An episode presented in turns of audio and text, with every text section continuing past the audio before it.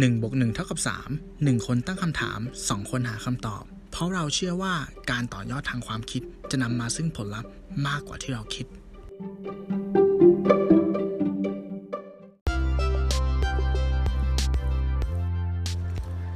สวัสดีครับคุณหนึ่งคุณผู้ฟังครับสวัสดีครับสวัสดีคุณผู้ฟังสวัสดีคุณโตครับครับผมก่อนจะเข้า อี พี นี้เนี่ยผมอยากจะเริ่มต้นด้วยคำถามง่ายๆแค่หนึ่งข้อครับอยากให้คุณคุณคุณเนี่ยฟังแล้วก็ลองคิดดูว่ามีคำตอบให้มันหรือเปล่าคำถามก็คือผมอยากให้คุณหาข้อดีสักหนึ่งข้อครับของการโมโห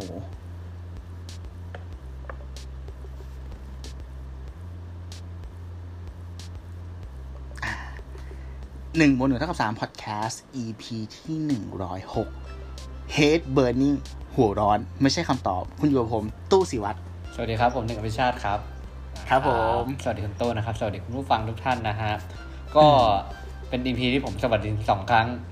ครับแล้วก็เดาไม่ออกนะครับว่ายอมรับจริงๆว่าบางทีเดาไม่ออกว่าคุณโต้อินโทรเนี่ยจะมาไม้ไหนเหมือนกันเพราะว่ารายการของเราด้วยความสดเนี่ยอินโทรเนี่ยเราไม่มีทางรู้ว่าคนที่เตรียมท็อปิกมาเนี่ยเขาจะมีอะไรมามาเซอร์ไพรส์เราหรือเปล่าเนาะนะครับผมก็อ่ะก็ไม่แน่ใจว่าคุณผู้ฟังทุกท่านเนี่ยหาประโยชน์หรือข้อดีของการหัวร้อนได้ไหมคุณตู้คุณตู้ลองตอบให้หน่อยว่าคุณตู้เนี่ยเจอข้อดีของมันไหมฮะสำหรับการหัวร้อนเนี่ยอืมด้วยความที่ที่เราอ่ะเป็นคนคิดหัวข้อเนาะเราก็เลยอยู่กับมันค่อนข้างนานครับเราเราเราพยายามหาข้อดีให้มันเว้ยแล้วเราก็เจออย่างหนึ่งเรารู้สึกว่าการที่เรามีอารมณ์หัวร้อนหรือเราโมโหเนี่ยครับข้อดีของมันก็คือว่ามันทำให้คนรอบข้างอ่ะเห็นเราชัดขึ้นมันเป็นเหมือนการไฮไลท์ตัวเองอ่ะหมายถึงว่าถ้าถ้าเราจัดสรรมันได้อย่างดีเนี่ยมันอาจจะเป็นผลดีก็ได้นะอย่างเช่นอย่างเช่นคำพูดฮิตของปีที่แล้วเลยอ่ะคนหนึ่งที่เราพูดกันบ่อยด้วยคือคำว่าhow dare you จากน้องผู้หญิงคนหนึ่งจำได้ไหมครับคือใครเกต้า ทันเบิร์กใช่ถูกต้องนั่นแหละเนี่ยนี่คือคือตัวอย่างที่ดีของการที่เหมือนกับว่าอ่ะคุณ make speech ใช่ป่ะแล้วคุณใส่ความแบบ anger เข้าไปอ่ะใส่ความโมโหเข้าไปอ่ะมันหมายถึงว่าอ่ะคนคนเราอ่ะมันจะ detect กับการคุกคามได้ง่ายเนาะกับอะไรที่แบบเป็น negative อะไรอย่างเงี้ยเออด้วยความที่เขาใส่อารมณ์มาในใน degree ที่มันแบบพอเหมาะพอดีมันก็ทำให้เราเห็นเขาชัดขึ้นว่าเฮ้ยคำพูดเนี้ยมันมีน้ำหนักมันมีความเจ็บปวดซ่อนอยู่แต่ถึงกระนั้นน่ะสิ่งที่น้องคอมเมนต์สปีดออกไปอ่ะมันก็มีทั้ง positive กับ negative feedback ใช่ไหมหมายถึงว่าคนที่แบบว่าเฮ้ยทำไมแบบพูดจาแบบรุนแรงขนาดนี้อะไรเงี้ยคนที่ไม่เห็นด้วยก็ก็ก็มีเหมือนกันอะไรอย่างเงี้ยเออนี่ก็คือเหมือนเป็นข้อดีอย่างนึงที่เรารู้สึกว่าถ้าใช้พยายามเหมาะสมมันก็อาจจะเป็นผลดีก็ได้นะอะไรประมาณนี้แต่ผมว่าโอกาสที่มันจะเป็นผลดีเนี่ยคือผมว่าโอกาสมันน้อยนิดมากเลยนะสำหรับการโมโหเนี่ยใช่ใช่ไหมการหัวร้อนการอะไรต่างๆเนี่ยถามว่ามีข้อดีมันก็อาจจะเป็นเรื่องของสปอตไลท์มันอาจจะทำให้สปอตไลท์สมมติเราอยู่ออฟฟิศที่ทำงานอะไรอย่างเงี้ยครับแล้วก็มันอาจจะเกิดเหตุการณ์อะไรที่ไม่พอใจเราก็หัวร้อนขึ้นมาเนี่ยโอเคมันทำให้เรามีมีเสียงขึ้นมาสปอตไลท์ตกไปที่เราเนี่ยแต่ว่าถ้ามันนำไปสู่การเปลี่ยนแปลงตรงนี้ดีกว่าผมว่าถ้ามันไปสู่นำไปสู่การเปลี่ยนแปลงที่ดีขึ้นเนี่ยเออมันก็อาจจะทำให้มวลรวมเนี่ยเขาโอเคเออแต่ว่าขึ้นอยู่กับบริบททุกอย่างมันมีหลายๆปัจจัยองค์ประกอบที่ทำให้การหัวร้อนเนี่ยมันมีข้อดีขึ้นมาซึ่งตอนแรกที่คุณตู้ถามเนี่ยผมยอมรับว่าผมก็หาข้อดีไม่เจอเหมือนกันนะฮะยิ่งยิ่งนะตอนนี้เนี่ยด้วยสถานการณ์ตอนนี้เนี่ยผมว่ามันมันทำให้เราเนี่ยมีแนวโน้มที่จะหัวร้อนได้ง่ายขึ้นนะฮะณวันที่เราอัดปัจจุบันด้วยนะครับวันนี้วันที่ห้าใช่ไหมห้าสิงหาคมสองพันห้าร้อยหกสิบสี่เนี่ยเราอาจจะต้องเมมไว้นะฮะว่าตอนนี้เนี่ยสถานการณ์โควิดของเราเนี่ยโหนิวไฮทุกวันเลยว่ะนิวไฮทุกวันเลยใช่ใช่ไหมเออซึ่งมันเป็น อ, อะไรที่มันน่าเป็นห่วงมากนะฮะแล้วก็ในตามโซเชียลมีเดียเนี่ยผมว่าผมว่าคนเราแบบ โหดตอนนี้น่าค่อนข้างหัวร้อนกันได้จริงๆมันก็เป็นเรื่องที่น่าหัวร้อนแหละถูกไหมอืมเออแต่เหมือนกับว่าเราเนี่ยเราเราหัวร้อนกันได้ง่ายขึ้นอ่ะใช่เอาอย่างอย่างอย่างประเด็นวันนี้เลยนะยอมรับเลยว่าอ่ะเปิดฟีด Facebook มาเนี่ยเจอเรื่องหนึ่งแล้วก็หัวร้อนเลยเรื่องที่ทางคณะผู้บริหารบอกว่าสาเหตุของการที่เราคุมโควิดไม่ได้เนี่ยเกิดจากการที่ประชาชนกาตกดูแลตัวเองไม่ดีไม่เคยโทษตัวเองไม่เคยโทษตัวเองใช่ใช่โทษแต่พวกกูถามอาถามอาคุยกันแบบแฟกคุยกันแบบแฟกถามว่าคนที่กาตกไม่ดูตัวเองมีไหมผมว่ามันมีนะถ้าพูดถึงแฟกนะใช่ป่ะเพราะอย่างก็มีข่าวล่าสุดที่เห็นว่าแบบคนคนขับ delivery แอปหนึ่งอ่ะใช่ป่ะที่เขาไปมั่วสุมการทำนู่นนี่นั่นอะไรเงี้ยมันมันก็มีคนประเภทนี้อยู่เราเราว่ามันเป็นธรรมชาติของมนุษย์อะหมายถึงว่าในในในในกลุ่มคนนะมันจะมีสักกลุ่มหนึ่งแหละที่เหมือนเขามีความเขาเรียกว่าอะไรอะความรับผิดชอบต่อสังคมอะน้อยกว่าคนทั่วไปแน่นอนมันจะมีคนกลุ่มนี้อยู่ในทุกสังคมอยู่แล้วถูกปะสิ่งที่คนบริหารต้องทำอ่ะหมายถึงว่ามันต้องออกกฎหรือต้องหาวิธีที่มันสามารถจะบริหารคนทั้งหมดได้อ่ะครับโดยที่รวมคนพวกนี้ไปด้วยใช่ไหมคุณเอาไว้ขยายมามาขยายคนกลุ่มเนี้ยแล้วยกมาเป็นประเด็นมาอ้างบอกว่าเพราะคนกลุ่มอะไรกลุ่มเนี้ยทำให้แบบเออมันเกิดเรื่องบานปลายขนาดนี้แต่อีกแง่มุมนึงนะคุณหนึ่งผมรู้สึกว่าเลยว่าการที่เขาพูดอะไรอย่างเงี้ยได้อ่ะ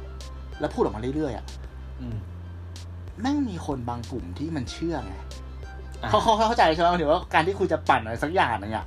นั่นแปลว่าคุณคุณรู้อยู่แล้วว่ามีคนบางกลุ่มที่พร้อมจะเชื่อในสิ่งที่คุณพูดเขาเลยมีการผลิตสื่อซ้ำๆอะไรแบบนี้ออกมาคือเรามองอ่ะเราก็หงุดหงิดแหละแต่มันก็มีคนบางกลุ่มเนาะที่แบบว่าน่าจะแบบเออเห็นด้วย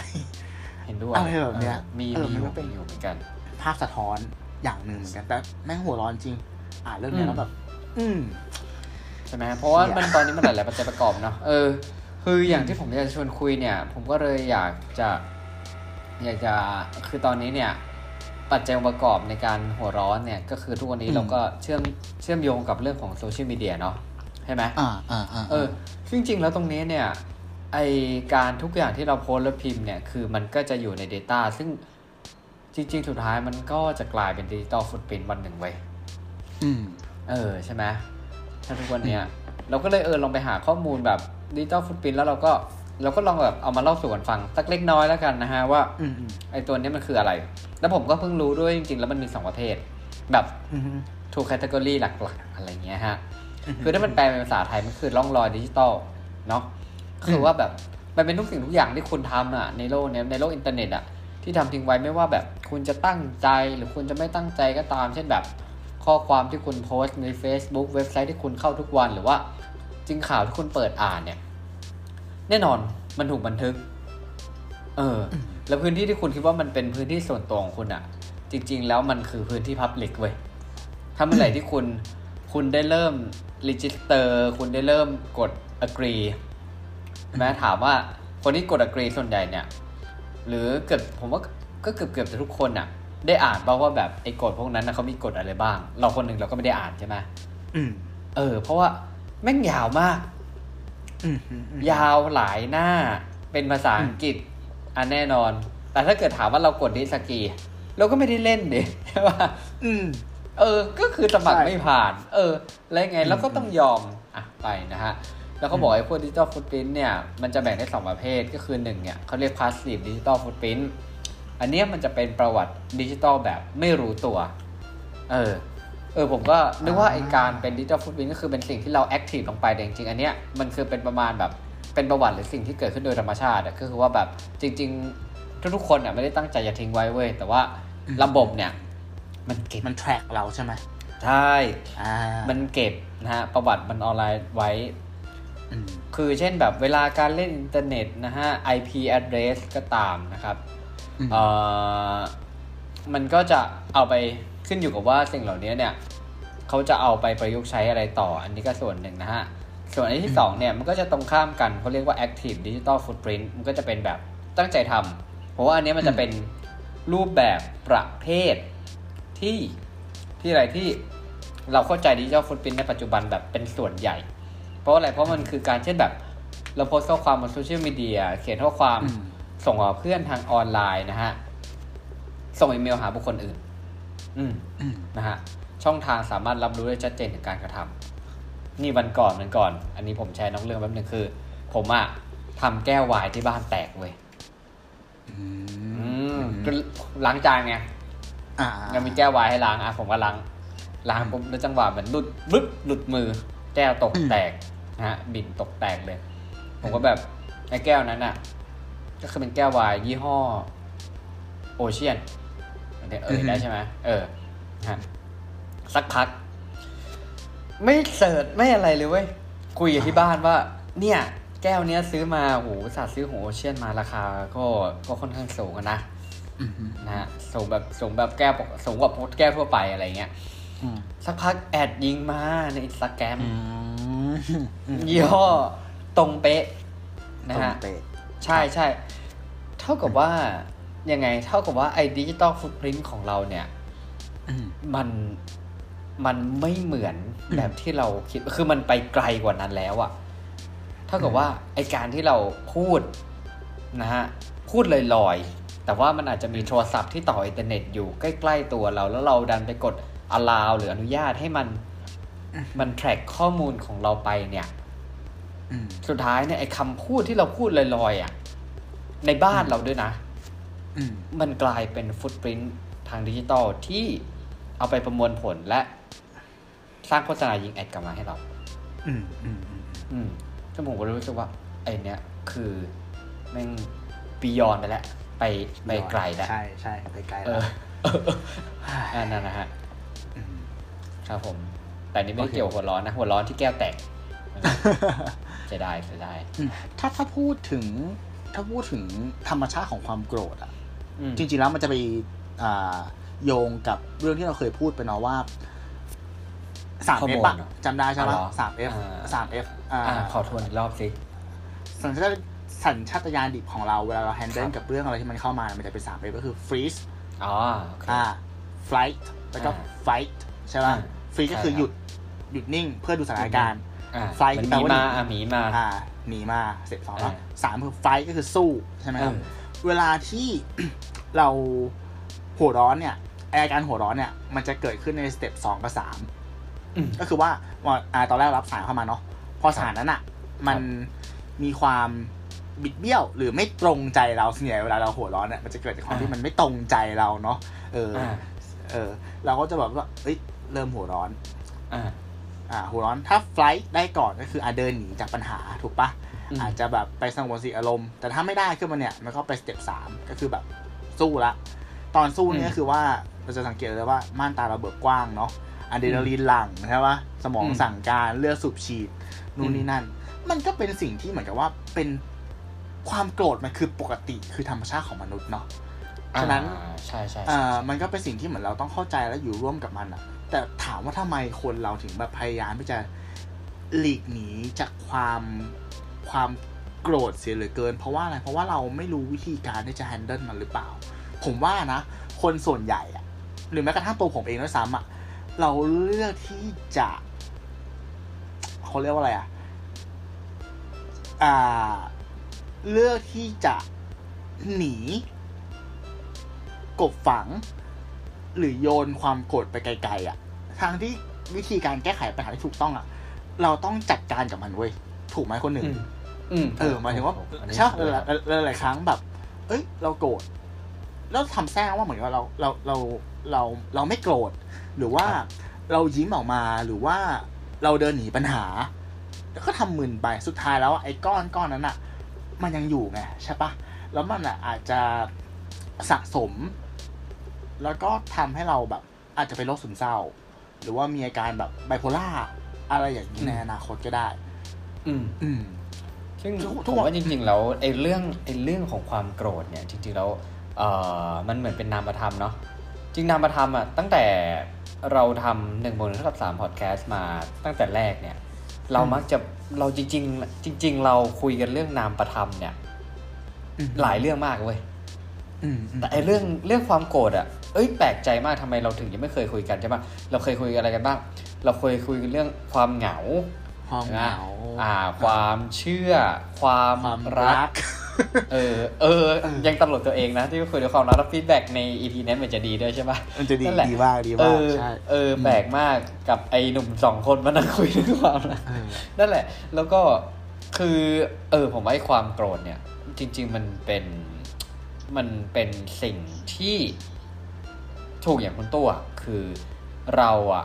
อย่างเรื่องอาสมมติอย่างเรื่องของความรักเนี่ยเรามักจะวิ่งตามหาสิ่งที่เรียกว่าความรักถูกต้องไหม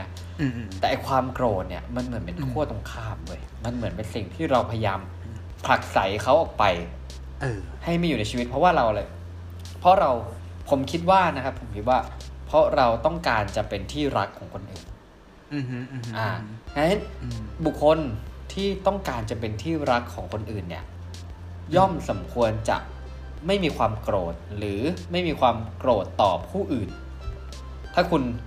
เป็นคนที่โกรธผู้อื่นปุ๊บคุณก็จะเป็นคนที่ไม่น่ารักอ่านะฮะอันนี้ความรู้สึกผมนะผมรู้สึกว่าไอ้ตรงนั้นเนี่ยมันเลยกลับกลายเป็นบรรทัดฐานที่เหมือนแบบเป็นบลูพรินท์อะเป็นพิมพ์เขียวว่าเอ้ยคุณโกรธไม่ได้นะอ่าถ้าคุณอยู่ในที่ทำงานเนี่ยห้ามแสดงความโกรธออกมานะแต่ผมว่ามันน่าจะมีมันน่าจะมีชั้นที่มันลึกไปมากกว่านั้นก็คือว่าทีนี้เนี่ยหนึ่งคือเราอาจจะต้องนะเราอาจจะต้องต้องซื่อสัตย์กับความรู้สึกตัวเองมากขึ้นเอางี้ดีกว่าอ่ะใช่ข้อที่หนึ่งนะฮะเอออันที่สองเนี่ยก่อนที่เราจะตัดสินใจว่าเราจะ acting ว่าเราโกรธหรือเราตัดสินใจว่าเราจะโกรธเรื่องใดเรื่องหนึ่งจริงๆนะเราอาจจะต้องมาชั่งน้ำหนักก่อนนะฮะไอ้ชั่งน้ำหนักเนี่ยมันอาจจะเท่ากับสติอ่าแล้วเราก็มาเวทว่าเฮ้ยไอ้เรื่องเนี้ยจริงๆแล้วอ่ะเอ้ยมันสมมติมีใครมาทำอะไรปุ๊บเอ้ยเขาตั้งใจที่จะทำไม่ดีกับเราแล้วเราสมควรที่จะโกรธเขาไหมหรือว่าจริงๆแล้วว่ามันเป็นอุบัติเหตุนะฮะแล้วเราไปโกรธเขาเนี่ยมันอาจจะไม่ได้ช่วยอะไรให้ดีขึ้นมาก็ได้ในทางกลับกันเนี่ยความสัมพันธ์เนี่ยมันอาจจะพังทลายก็ได้ใช่ไหมแต่ถ้าเมื่อคุณอาจจะชั่งน้ำหนักได้ว่าเอ้ยอันนี้เนี่ยมันสมควรโกรธโกรธเพื่ออะไรโกรธเพื่อเพื่อให้ผู้กระทำเนี่ยเขาอาจจะรับรู้ว่าสิ่งนี้มันนำมาซึ่งความไม่พอใจแก่เรามันอาจจะสร้างความเปลี่ยนแปลงในอนาคตให้มันไปในทิศทางที่มันดีขึ้นเขาอาจจะได้เรียนรู้ตัวเองเขาอาจจะได้แก้ไขตัวเองแต่ถ้าเกิดเราแบบเขาทำอะไรมาเราก็แบบว่าเหมือนเป็นอะไรดีอะเป็นเป็นก้อนหินนะจะแกล้งอะไรมาจะอะไรมาเออไม่เคยโกรธหรืออะไรเงี้ยสุดท้ายเนี่ยเขาก็อาจจะเอานิสัยเนี้ยไปทำกับคนอื่นเออไอการที่เราเลือกที่จะซุกปัญหาไว้ใต้พรมสุดท้ายมันก็จะสร้างผลเสียให้กับกับเพื่อนของเราคนนั้นก็เป็นได้เออผมก็เลยเอ้ยเรื่องของความความโกรธนี่มันเป็นจริงๆมันเป็นมันเป็นอานุภาพที่จริงๆมันร้ายแรงไม่ใช่ร้ายแรงคือมันมันสร้างมันมีกำลังพลังแรงมากนะจริงๆแล้วอะนะถ้าทุกวันนี้เนี่ยเราโกรธบางสิ่งบางอย่างอยู่แล้วเราก็ไปลงในโซเชียลมีเดียของเราเนี่ย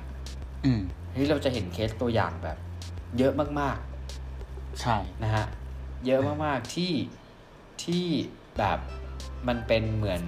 ปฏิกิริยาสะท้อนกลับอย่างนี้ดีกว่านะฮะอย่างอ่าเคสที่เพิ่งเจอไปอันนี้คือเรียกได้ว่าโอ้โห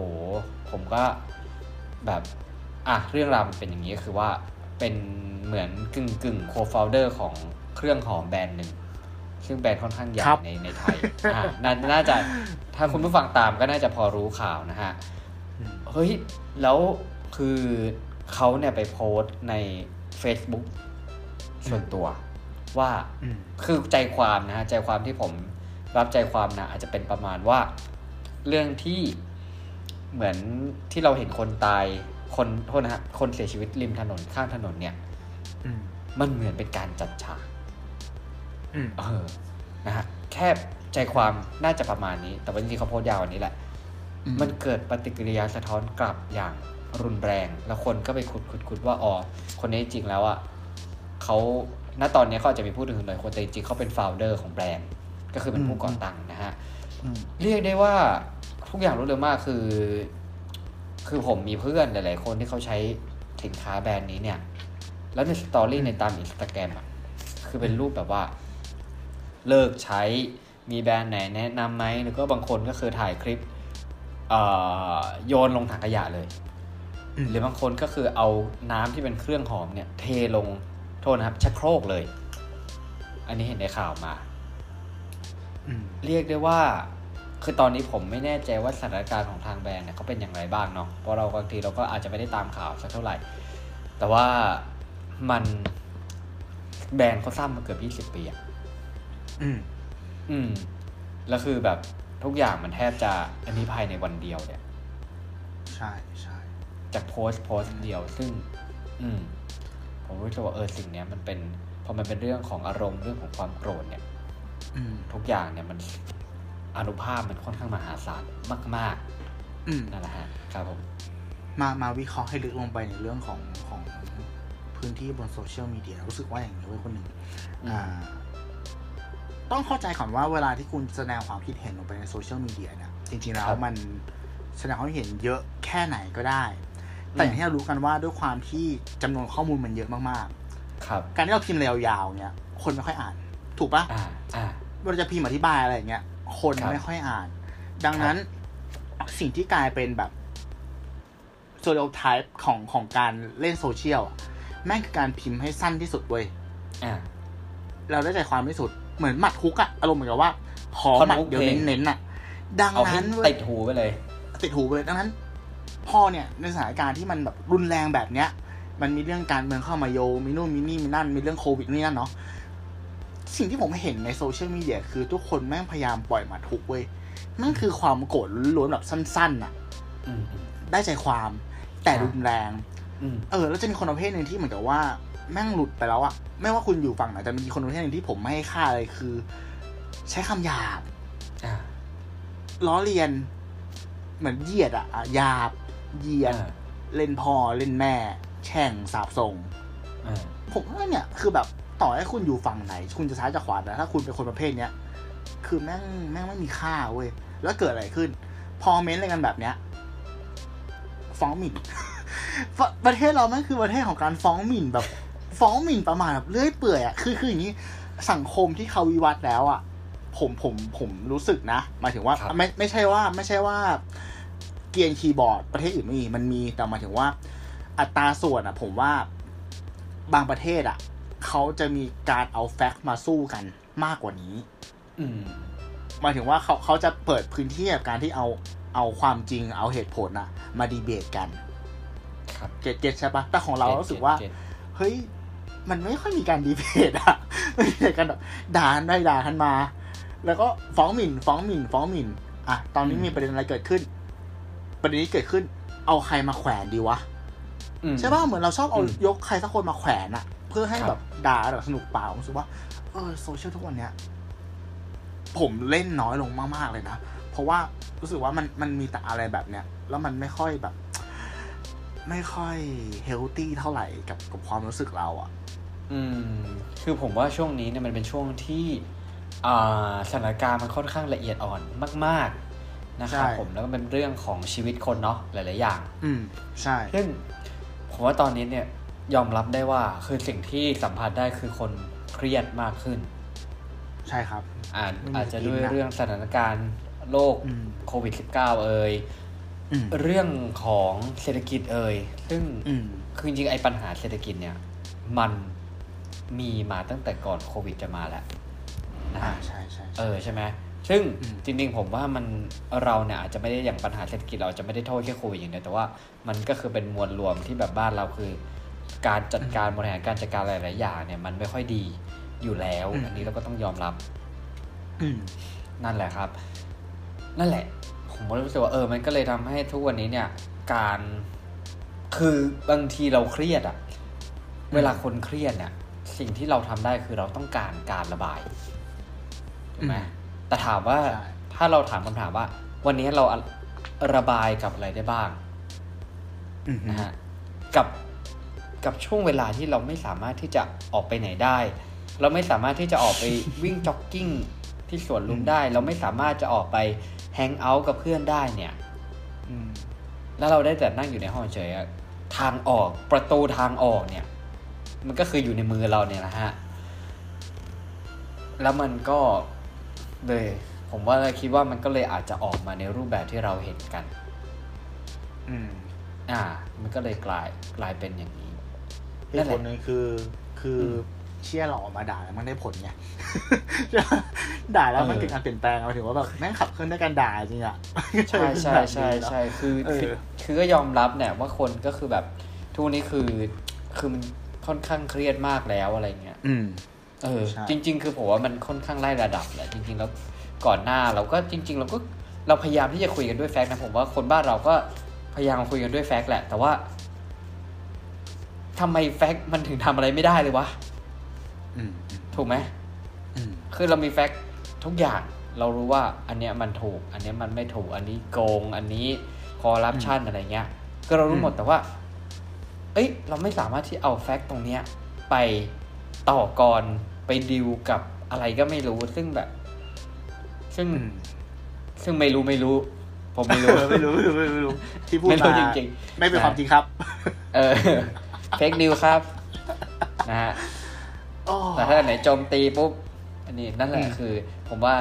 ด้วยเหตุตรงนี้เนี่ยมันก็อาจจะอาจจะนะฮะอาจจะเป็นอาจจะเป็นความเป็นไปได้ที่ทำให้เกิดอะไรแบบนี้อืมอ่านะฮะผมก็เลยรู้สึกว่าจริงๆแล้วอ่ะช่วงวันนี้เนี่ยอีกอย่างนึงที่มัน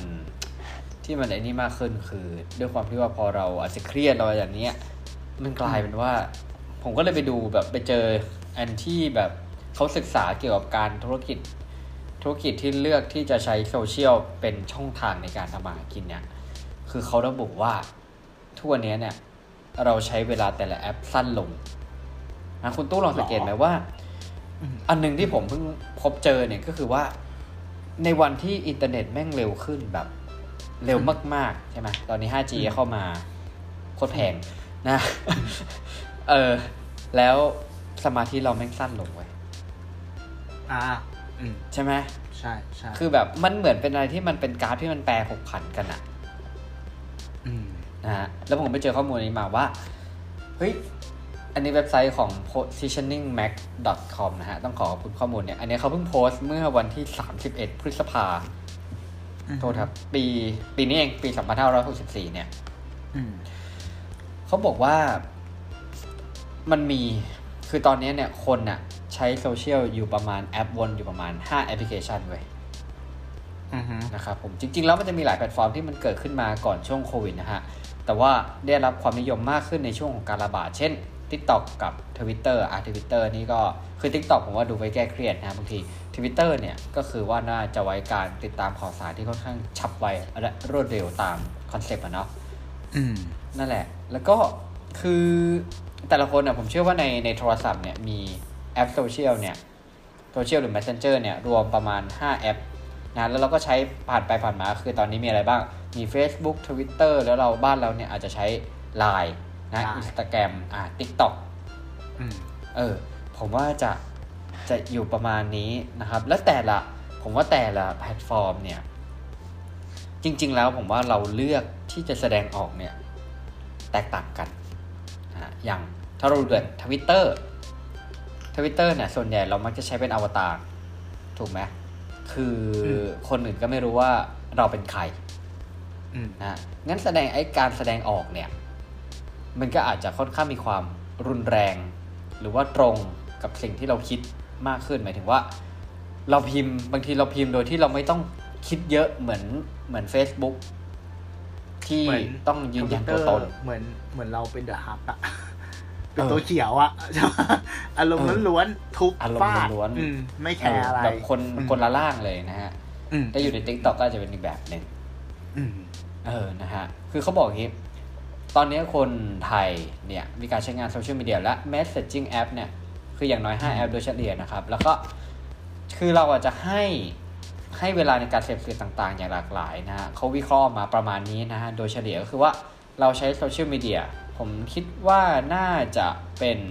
ที่เขาเขียนน่าจะเป็นต่อวันนะฮะโซเชียลมีเดียประมาณ สองจุดแปด ชั่วโมงต่อวันนะฮะออนไลน์สตรีมมิ่งอยู่ที่ประมาณออนไลน์สตรีมมิ่งทีวีก็ได้ หนึ่งจุดแปด ชั่วโมงอันนี้น่าจะมีพวกไลน์ทีวีพวกเอ่ออะไรนะ Netflix อ่าตอนนี้อาจจะมี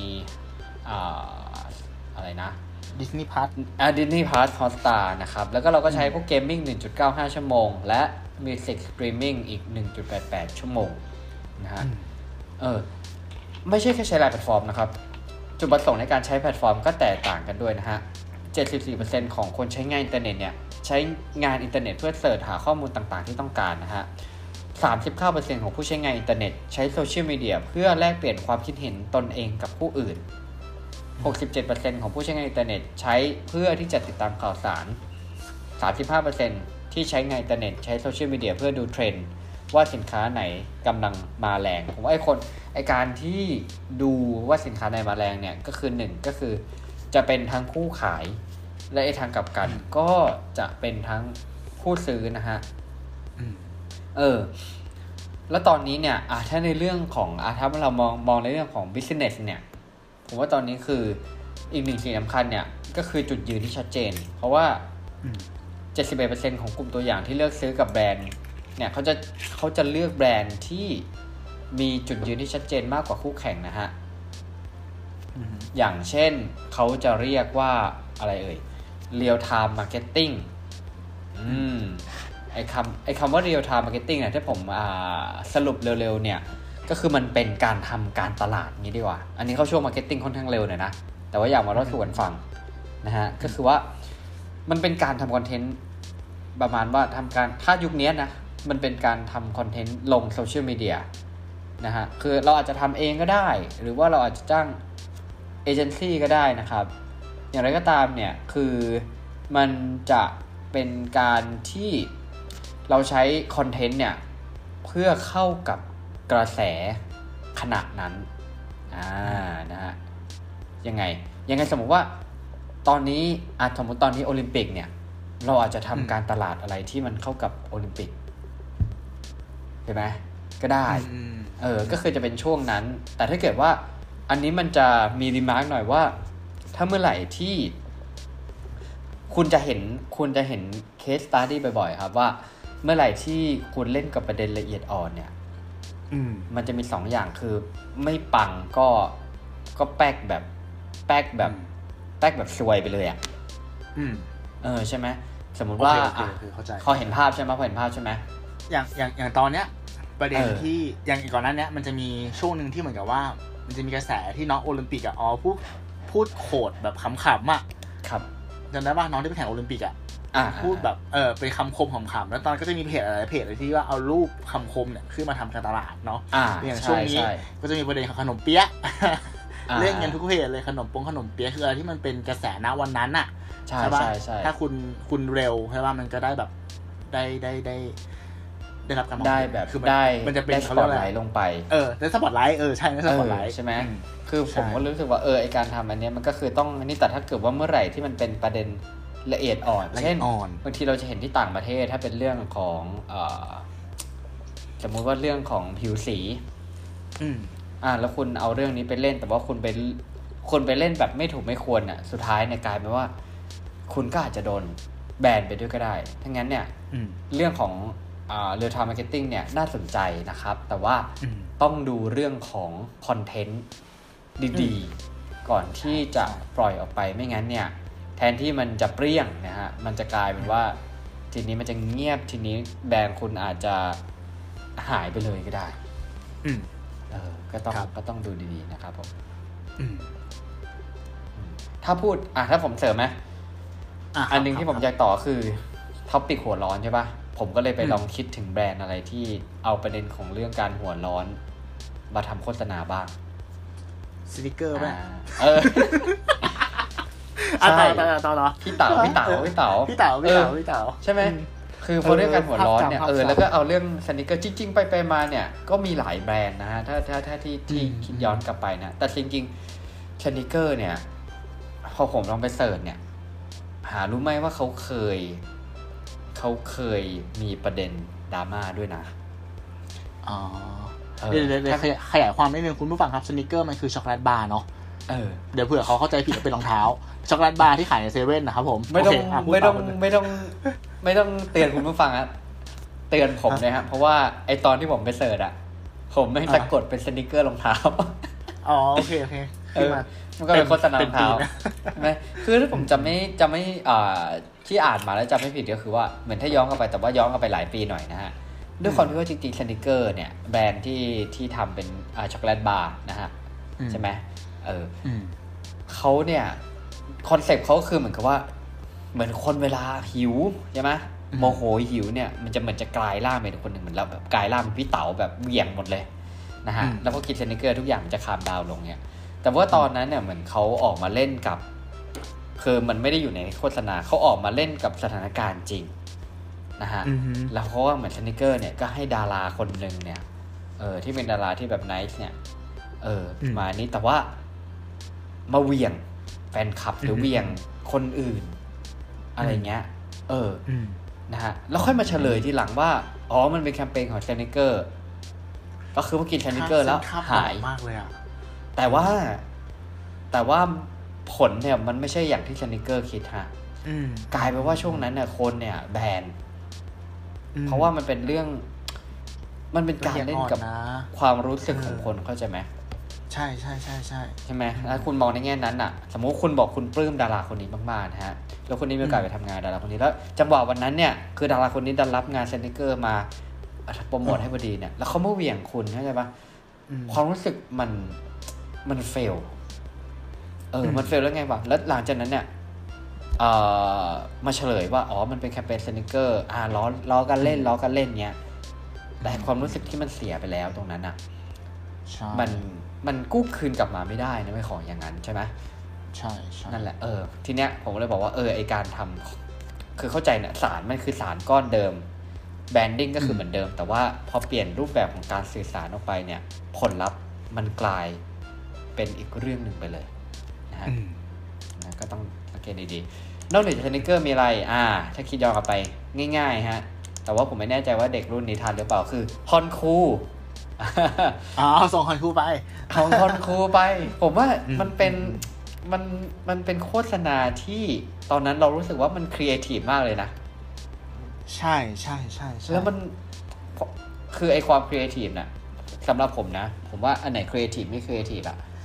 ถ้าถ้าสำหรับตัวผมเองอะคือเราจำได้ขนาดไหน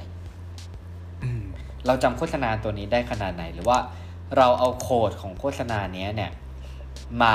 ใช้ในชีวิตประจำวันขนาดไหนแสดงว่าเราแบบเขาเรียกนะเลคอนไนซ์อะหมายถึงว่าเราสามารถจดจำมันได้อย่างเงี้ยสมมติบอกเห็นเพื่อนโกรธปุ๊บอ่ะตู้มึงโกรธใช่ไหมกูส่งฮอนคูไปเออแสดงว่าเนี่ยเฮ้ยแสดงว่าโฆษณาเขาน่าจะประสบความสำเร็จในการสื่อสารนะฮะหรือว่าถ้าไม่นานวันนี้น่าจะย้อนกลับไปประมาณสี่ สาม สี่ปีคุณอาจจะเห็นโฆษณาผ่านๆตาอยู่บ้างคือว่าเป็นยาดมเปปเปอร์มินต์ฟิลอือหืออ่าโฆษณาเนี่ยมันจะมีหลายตอนนะฮะแต่ว่าคนแสดงหลักเนี่ยก็คือพี่โนอุดมอือหืออ่าจะมีฉากนึงก็คือว่ามีพนักงานคนนึงโดนหัวหน้าด่าพอออกมาปุ๊บเก็บของใส่กล่องเตรียมย้ายออกจากงานนะฮะแล้วพี่พี่โน้ตกับผมมาจากไหนแล้วบอกว่าคิดดีด้วยเหรอจะออกจากงานเนี่ยเขาบอกคิดดีแล้วเนี่ยเดี๋ยวจะไปทำเนี่ยแล้วค่าบ้านล่ะค่าลูกล่ะค่าอะไรล่ะอะไรเงี้ยก็คือเหมือนดมยาดมให้คามดาวลงนะฮะก็คือเป็นการเล่นกับอาการหัวร้อน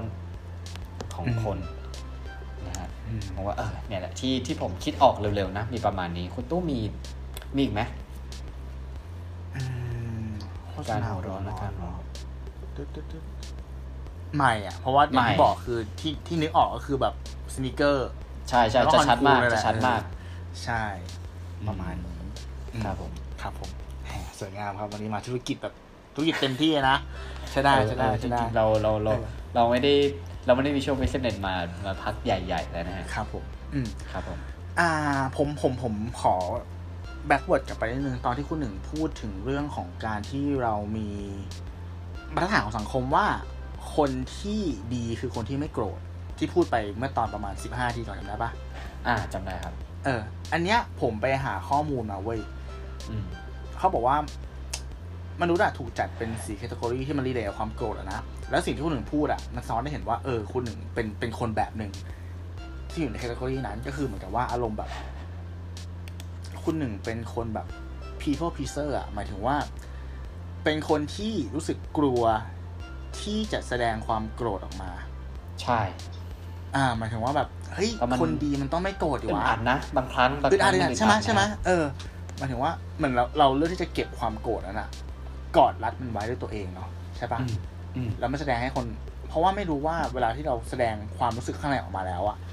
มันจะทำให้ภาพคนหนึ่งไม่ได้คอนเซิร์นเรื่องภาพลักษณ์ตัวเองซ้ำแต่คนหนึ่งคอนเซิร์นว่าความโกรธที่เราแสดงออกไปเนี่ยมันจะทำให้เขารู้สึกไม่ดีหรือเปล่าใช่ปะใช่คือผมมันจะเป็นคนที่คิดถึงความรู้สึกคนอื่นมากกว่าคือถ้าถ้าจัดอันดับนะจัดอันดับนะส่วนใหญ่มักจะเป็นความรู้สึกคนอื่นแล้วค่อยมาเป็นความรู้สึกตัวเองคือตัวเองอ่ะไม่เป็นไรเดี๋ยวแก้เองได้แต่ว่าความรู้สึกคนอื่นกลัวมันไปแล้วไปเลยซึ่งบางครั้งเนี่ยมันก็ไม่ได้ดีกับตัวสภาพจิตใจเราเสมอไปครับอืมใช่อันนั้นคือคือคือรูปแบบหนึ่งวิธีแก้คืออะไรวิธีแก้คือว่าคนประเภทเนี้ยต้องฝึกดีไซน์วิธีการแสดงความโกรธของตัวเอง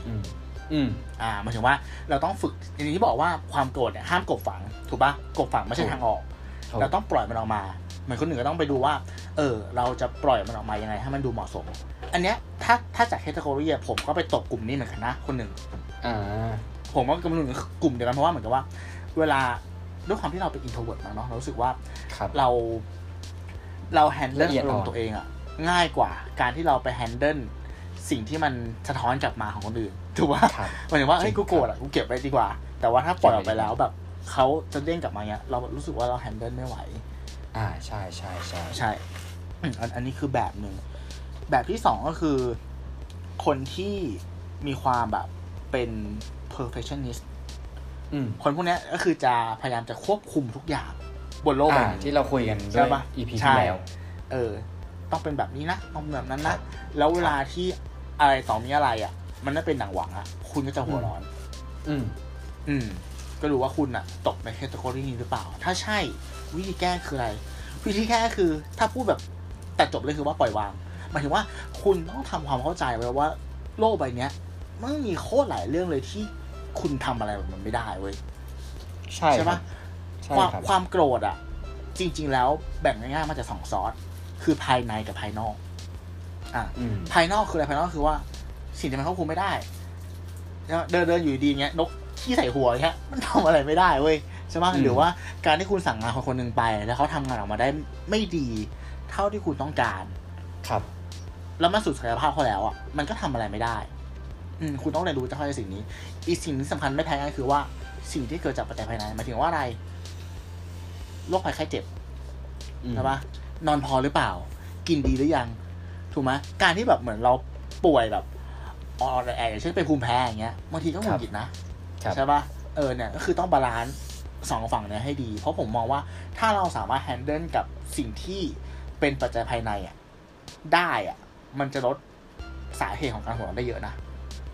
ใช่ใช่ใช่คือใช่ไหมใช่ไหมใช่ไหมสำหรับตัวผมเองนะฮะพอคุณตู้พูดเรื่องหัวร้อนพูดเรื่องท็อปิกนี้ขึ้นมาเนี่ยไอคีย์หนึ่งที่ผมปิ้งขึ้นมาในหัวเลยนะครับก็คือว่าสติสติอ่าใช่มันคือผมว่ามัน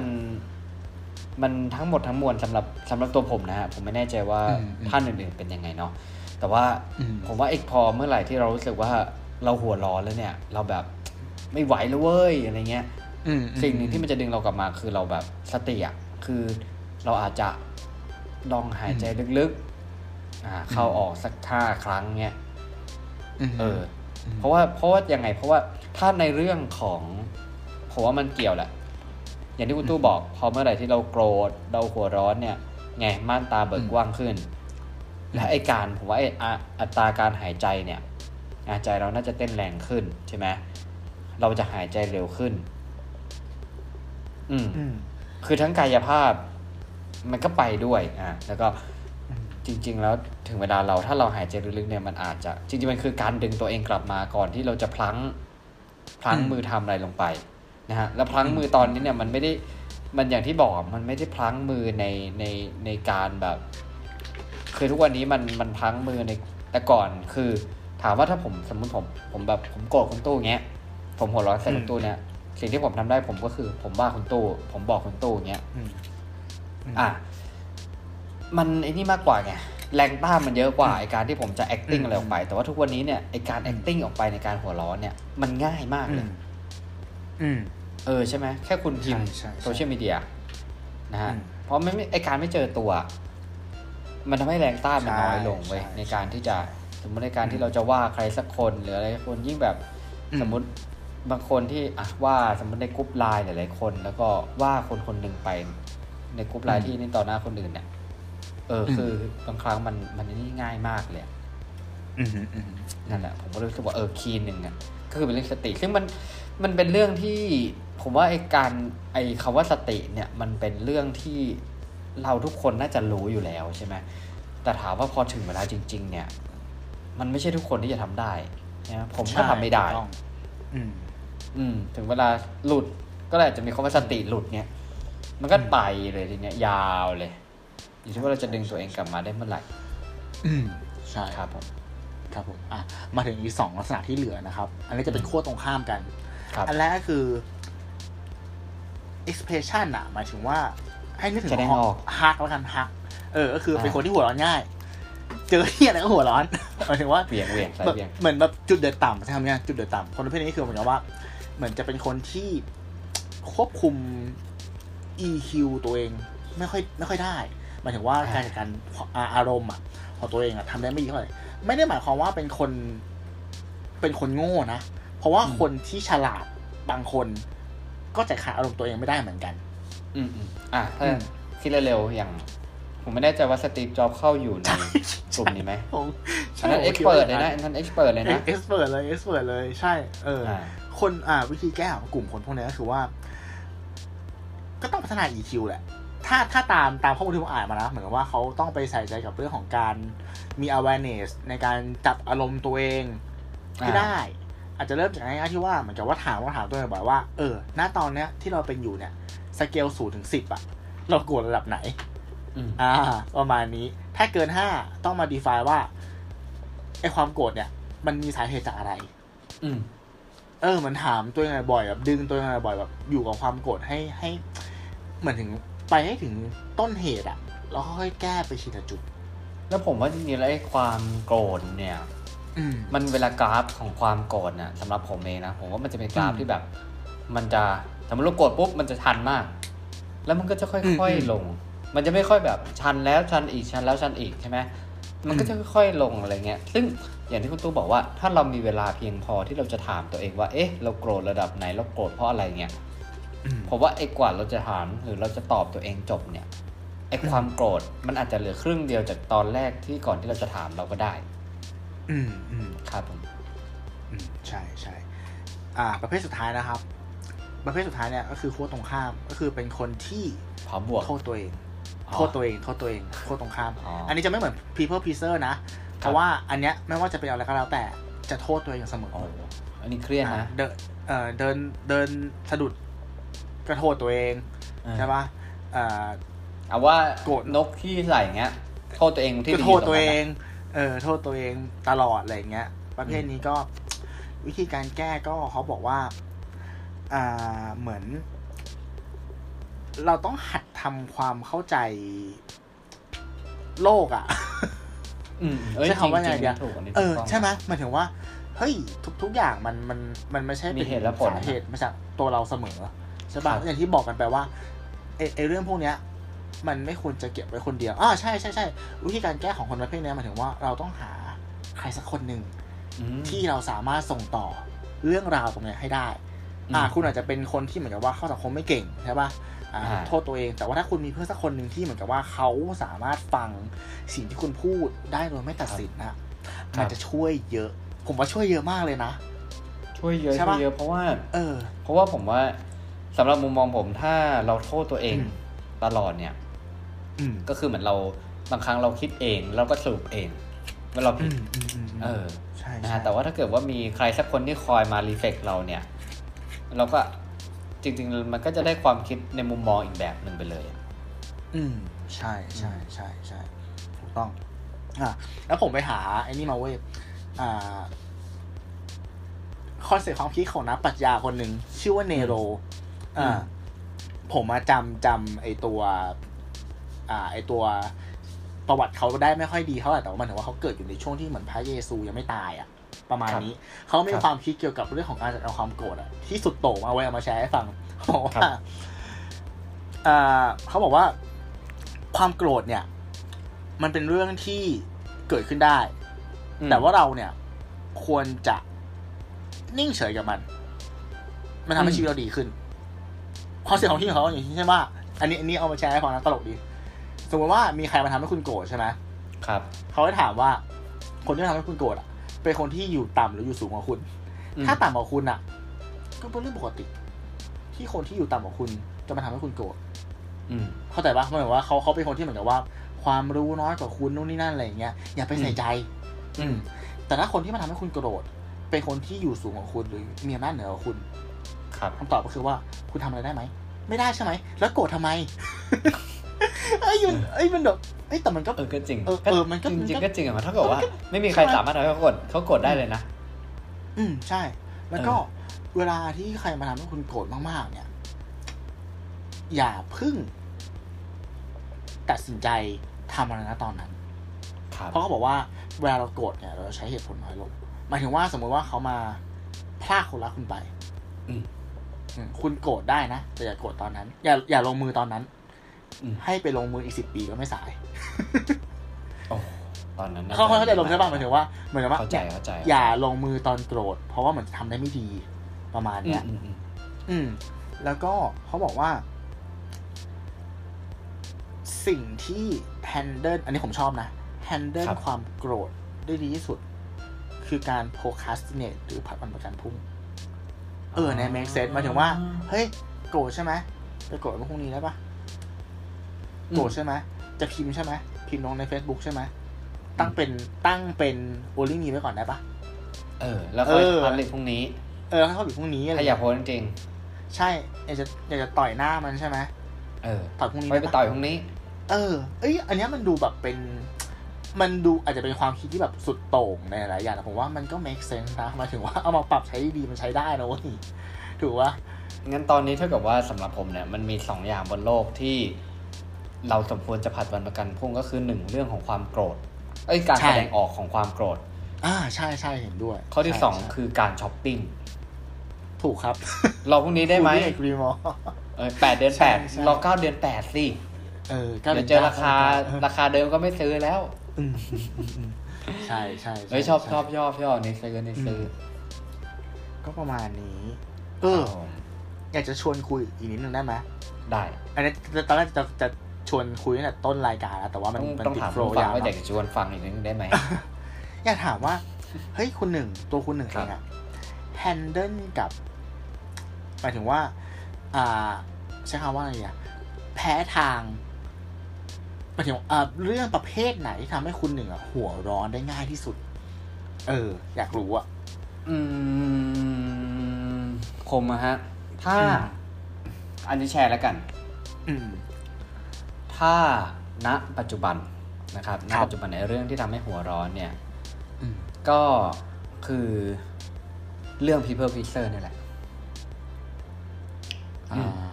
เรื่องนี้เลยถ้าจะแชร์ก็คือว่าเพราะว่าอะไรเพราะว่าเพราะว่าเราเนี่ยเอ่อเขาเรียกว่าคือด้วยความที่ว่าธุรกิจที่เราทำนะฮะมันตอนนี้ก็คือเราต้องอิงขายออนไลน์ถูกต้องไหมครับแล้วก็เรายอมรับแล้วครับว่าลูกค้าหลายๆคนเนี่ยก็คือมาจากมาหลายๆรูปแบบมากเลยแล้วแต่ละคนเขาจะมีชุดคำถามที่ค่อนข้างแตกต่างกันไปนะฮะแต่สิ่งที่เราทำได้เนี่ยนะก็คือการที่ผมว่ามันมีทั้งข้อดีและข้อไม่ดีนะไอการเป็น people pleaser อ่ะข้อดีคืองี้ข้อดีที่ผมเจอคือเราจะพยายามใจเย็นในการตอบลูกค้าทุกคนนะถ้าผมตอนนี้ผมตอนนี้ผมก็มีทีมแอดมินเป็นน้องสาวผมช่วยตอบแต่ว่าถ้าผมตอบเองผมก็จะใจเย็นค่อยๆตอบนะแต่ข้อเสียเนี่ยอันนึงเนี่ยมันมันไม่ใช่ข้อเสียกับลูกค้านะคือมันเป็นข้อเสียที่มันเกิดขึ้นกับเราคือว่าเพราะเราอะพยายามจะช่วยแบบข้อดีก็คือว่าถ้าตั้งใจตอบมันก็จะปิดการขายได้ง่ายใช่ไหมฮะแต่ข้อเสียเนี่ยคือเราต้องบางครั้งเราต้องรองรับอารมณ์หรือว่าเราต้องคอยพรีส คือมันเป็นนิสัยของเราอยู่แล้วว่าบางทีเราคิดถึงความรู้สึกของของของฝั่งตรงข้ามมากเกินไปใช่ไหมฮะเราก็เคยต้องพลีสพอเราพลีสไปก็คือเหมือนกับว่าเราตามใจคนอื่นจนบางทีเราอาจจะลืมตามใจตัวเองบ้างอะไรบ้างอะไรประมาณนี้เพราะมีหลากหลากหลายรูปแบบนะฮะนั่นแหละคือมันก็อาจจะทำให้คือจะใช้คำว่าไงดีมันก็ทำให้ผมหัวร้อนแต่ว่ามันจะเป็นหัวร้อนที่มันเกิดขึ้นกับตัวผมเองนะคือผมจะหงุดหงิดของผมเองแต่ผมจะไม่ได้ไปหงุดหงิดใส่ใครผมจะไม่ได้ไปว่าใครไม่ได้ไปอะไรอย่างเงี้ยนั่นแหละเพราะมันเกิดขึ้นจากการที่ว่าเราต้องการจะพรีสทุกคนแต่บางครั้งที่เวลาเราอาจจะไม่มีเวลาบ้างเราอาจจะยุ่งบ้างอะไรอย่างเงี้ยมันก็เลยทำให้การพรีสของเราเนี่ยมันมันทำให้เกิดการย้อนแย้งกับตัวเราเองไงเหมือนเวลาเราก็จัดการไม่ถูกแล้วเราก็ต้องไปพรีสทุกคนอะไรอย่างเงี้ยครับใช่แต่เราไม่ได้ว่าลูกค้านะเราบอกเราไม่ได้ว่าลูกค้าตอนนี้น่าจะเป็นตัวนี้ก็คือว่า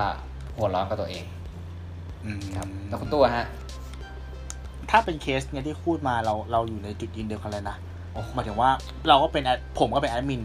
ของร้านผมเหมือนกันแล้วผมก็เจอเคสแบบนี้เยอะมันก็แบบว่าเออจริงว่ะเพราะสิ่งของตู้รายละเอียดก็เยอะใช่ใช่ใช่แล้วอย่างที่บอกว่าคนมันมันมันร้อยพ่อพันแม่ทุกคนน่ะได้รับการบริการที่ดีเท่ากันหมดแหละแต่ว่าเป็นตัวเราเนาะที่ต้องแบกความแบบกุนกรุ่นในหัวอะไรเงี้ยอยู่ทุกวันใช่ป่ะแล้วแล้วตัวผมเองอ่ะจากหลายๆเคสที่แบบว่าเราคุยกับหุ้นส่วนอย่างเงี้ยมันมีหลายๆเคสนะเว้ยที่เหมือนกับว่าหุ้นส่วนมันคุยกันแล้วอย่างเงี้ยสมมติว่าไม่ขายไม่เอาปฏิเสธไปเขาแต่เอ้ยแต่เขาพูดในแฟกต์เบสนะอะไรแบบว่าแต่เป็นตัวเราเองที่เหมือนกับว่าอยากจะโอบโอบรับทุกๆออเดอร์ไว้อาจจะมองว่าเอ้ยอันเนี้ยดูแล้วอาจจะไม่ใช่ทาร์เก็ตคัสโตเมอร์ใช่ไหมถ้าคุยไปแทนที่สมมติว่าถ้าถ้าต้องเลือกเราจะไปโฟกัสในคนที่น่าจะเป็นทาร์เก็ตมากกว่างี้ใช่ไหมใช่ใช่ใช่แต่เป็นเราที่เหมือนกับว่าเราเอาอิโมชันแนลนำไงคือเราอยากให้ทุกคนแฮปปี้เออเราพิจารณาทุกคนอะไรเงี้ยปวดหัวอ่ะแต่ถ้าพูดถึงสิ่งที่ผมแพ้ทางที่สุดอ่ะผมแพ้เด็กที่แม่งไม่รู้กาลเทศะเว้ยอ๋อจริงจริงแบบว่าเออไอ้นี่มันเป็นเป็นประเด็นที่ผมแบบแพ้มากๆเลยคือแบบเราไม่ชอบอ่ะเราไม่ชอบเด็กที่แม่งแบบวิ่งเล่นเสียงดังแล้วก็อย่างที่บอกพ่อแม่ก็แค่แบบว่าโนอยู่ดีๆลูกอะไรอย่างเงี้ยผมผมมองว่ามันเป็นเคสแบบอะไรขอพูดเคสแบบนั้นผมมองว่ามันเป็นความความล้มเหลวของระบบครอบครัวใช้คำนี้นะเพราะเหมือนกับว่าเอ้ยคุณคุณเป็นพ่อแม่แล้วคุณไม่สามารถแบบจัดการลูกคุณได้แล้วปล่อยลูกคุณแบบเป็นเด็กเปรตวิ่งไปวิ่งมาอย่างเงี้ยทำข้าวของเสียหายอย่างเงี้ยแล้วไงจ่ายอย่างเงี้ยหรอเขาเข้าใจลมปะเข้าใจลมแบบว่าคนที่แบบว่าเรียนรู้แบบปล่อยแล้วแบบพอมีอะไรก็ใช้เงินแก้ปัญหาเนี่ยเออผมค่อนข้างจะแบบแพ้ทางคนพวกเนี้ยมันไม่ได้อาจจะอาจจะเพราะว่าเราเกิดมาในครอบครัวที่ว่าพ่อแม่เราเลี้ยงเรามาดีอ่ะหมายถึงว่ามีวินัยรู้วิธีการแฮนเดิลกับเราตอนเด็กๆอะไรเงี้ยเอาว่าอยู่ในโอวาทนู่นนี่นั่นมีบทลงโทษที่สมเอาสมเนื้อทำให้เราแบบเออไม่ไปสร้างความเดือดร้อนให้ใครอืมอืมอืมอืมพอมาเจออย่างเงี้ยรู้สึกว่าโหเชี่ยไม่โอเควะประมาณไม่ไม่ใช่นางงามเลยอืมอะไรนะไม่ใช่นางงามไม่ใช่นางงามไม่ใช่นางงามไม่ใช่นางงามไม่ใช่นางงามโอเคประมาณนี้ครับครับผมโอเคคนอื่นมันจะฝากไว้ไหมครับก็อย่างที่บอกแล้วครับสองอย่างที่ผ่านประสบการณ์พุ่งได้ก็คือหนึ่งความโกรธสองคือการช้อปปิ้งครับแค่นี้ครับครับผมโอเคสำหรับผมฝากสั้นๆครับหลายครั้งเนี่ยการที่เราโกรธเนี่ยมันคือการที่เรากายร่างเป็นอะไรที่มันดูไม่น่ารักเนาะลองไปสังเกตตัวเองดูว่าบางทีอ่ะเราเลือกที่จะกายร่างเป็นสิ่งที่เราไม่ชอบเนี่ยกับเฉพาะคนใกล้ตัวหรือเปล่าอืมเออเพราะบางทีมันจะว่าเอ้ยเราไม่กล้าแบบไปแองเกอร์ใส่ใครที่เราไม่สนิทเนาะแต่กับคนใกล้เราเนี่ย